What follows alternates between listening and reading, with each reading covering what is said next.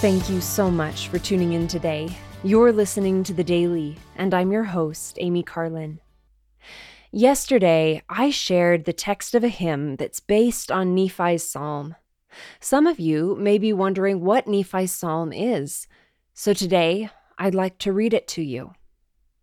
Behold, my soul delighteth in the things of the Lord, and my heart pondereth continually upon the things which I have seen and heard.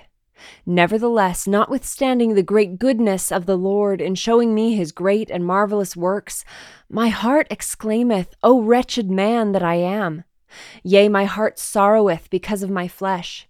My soul grieveth because of mine iniquities. I am encompassed about because of the temptations and the sins which do so easily beset me.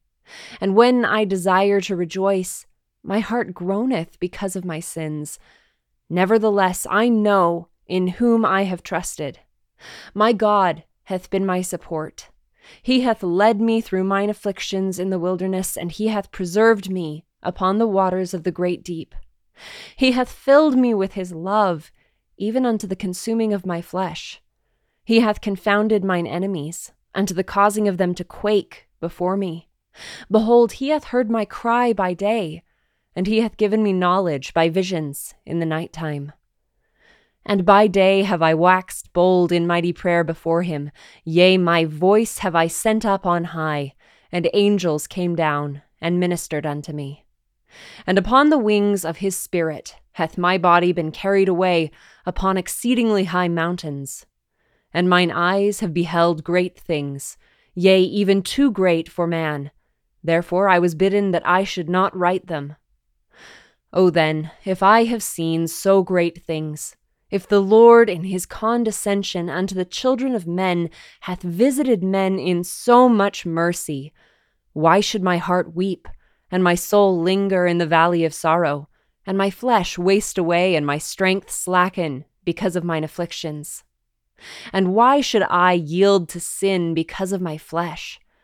Yea, why should I give way to temptations that the evil one have place in my heart to destroy my peace and afflict my soul? Why am I angry because of mine enemy? Awake, my soul, no longer droop in sin. Rejoice, O my heart, and give place no more for the enemy of my soul. Do not anger again because of mine enemies. Do not slacken my strength because of mine afflictions. Rejoice, O my heart, and cry unto the Lord, and say, O Lord, I will praise thee forever. Yea, my soul will rejoice in thee, my God, and the rock of my salvation. O Lord, wilt thou redeem my soul? Wilt thou deliver me out of the hands of mine enemies? Wilt thou make me that I may shake at the appearance of sin? May the gates of hell be shut continually before me, because that my heart is broken and my spirit is contrite.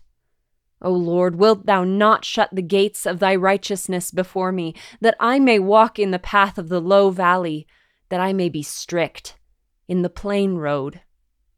O Lord, wilt thou encircle me around in the robe of thy righteousness? O Lord, wilt thou make a way for mine escape before mine enemies? Wilt thou make my path straight before me? Wilt thou not place a stumbling block in my way, but that thou wouldst clear my way before me, and hedge not up my way, but the ways of mine enemy? O Lord, I have trusted in thee, and I will trust in thee forever.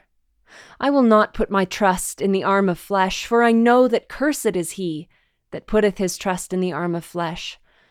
Yea, cursed is he that putteth his trust in man, or maketh flesh his arm. Yea, I know that God will give liberally to him that asketh. Yea, my God will give me if I ask not amiss.